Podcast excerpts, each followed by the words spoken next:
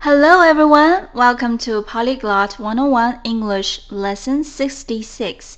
大家好，欢迎来到零基础说英语的第六十六课，我是 May。上节课我们学了一个动词 wait，以及它搭配介词 for 所形成的动词短语 wait for，表示等待。Wait for me here 就是在这里等我。这节课呢，我们继续学习动词。今天要学的是一个非常实用，不管在口语还是书面语中都很常见的一个单词，叫做 go，表示走去。go，g o go，它表示的意思呢，就是从现在的位置出发到另一个位置。它的使用方法非常非常多，它可以和很多个介词搭配使用。最基本的方法就是和 to 搭配，go to。表示去某地，后面呢加上表示地点的名词或者副词就可以。比如 go to school，去学校，这里的 school 就是一个名词。但是如果说表示目的地的这个词是副词的话，那就不需要加这个介词 to 了。这种情况不是很多，大部分还是 go to 再加上一个名词。那副词的情况呢？我们学过两个单词是最典型的例子，一个是 go home。表示回家，另一个是 go there，there 是副词，go there 去那儿，home 和 there 在这里都是作为副词，它前面是不加介词的。这一点呢，在上节课讲 here 的时候提到过。第二个要讲的就是一个名词 bed，b e d，bed 表示床，比如说 this is my bed。这是我的床。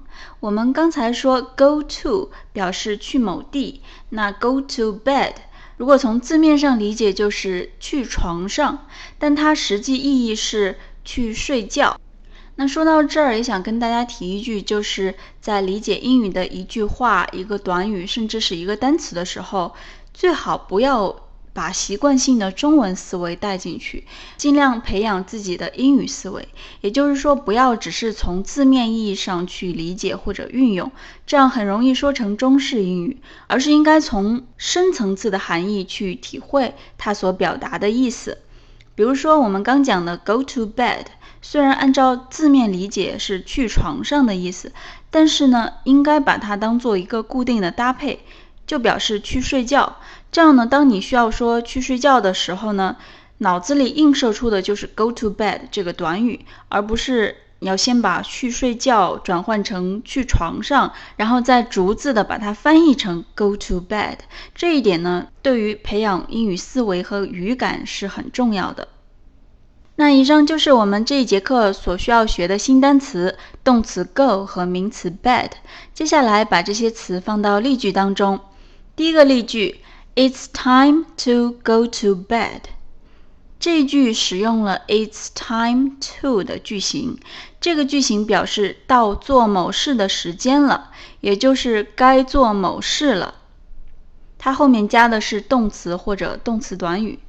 这个例句里面就是用的 go to bed 这个短语。It's time to go to bed。整个句子意思就是。到了去睡觉的时间了，也就是该睡觉了。另外，这个句型的 it's 也可以省略掉，变成 time to 什么什么，比如 time to go to bed 也是一样的意思。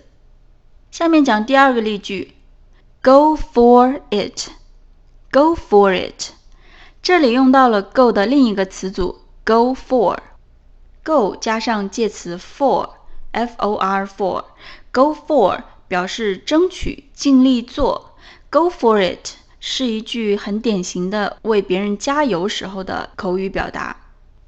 可能有人在生活中常听到别人加油的时候是说 fighting 这个词，我们课程还没有讲过。但是，嗯，fighting 这个词实际上不是一个地道的表达，外国人不会这么说。所以呢，大家记住，在给别人加油打气的时候，不要说 fighting，而是可以说 Go for it。Go for it。比如说，你的朋友马上要参加一个比赛了，他非常紧张，那你就可以跟他说 Go for it，意思就是去争取吧，拿下他们，加油这种感觉。我们中国人说英语，有些时候和地道的英语口语还是有些差距的。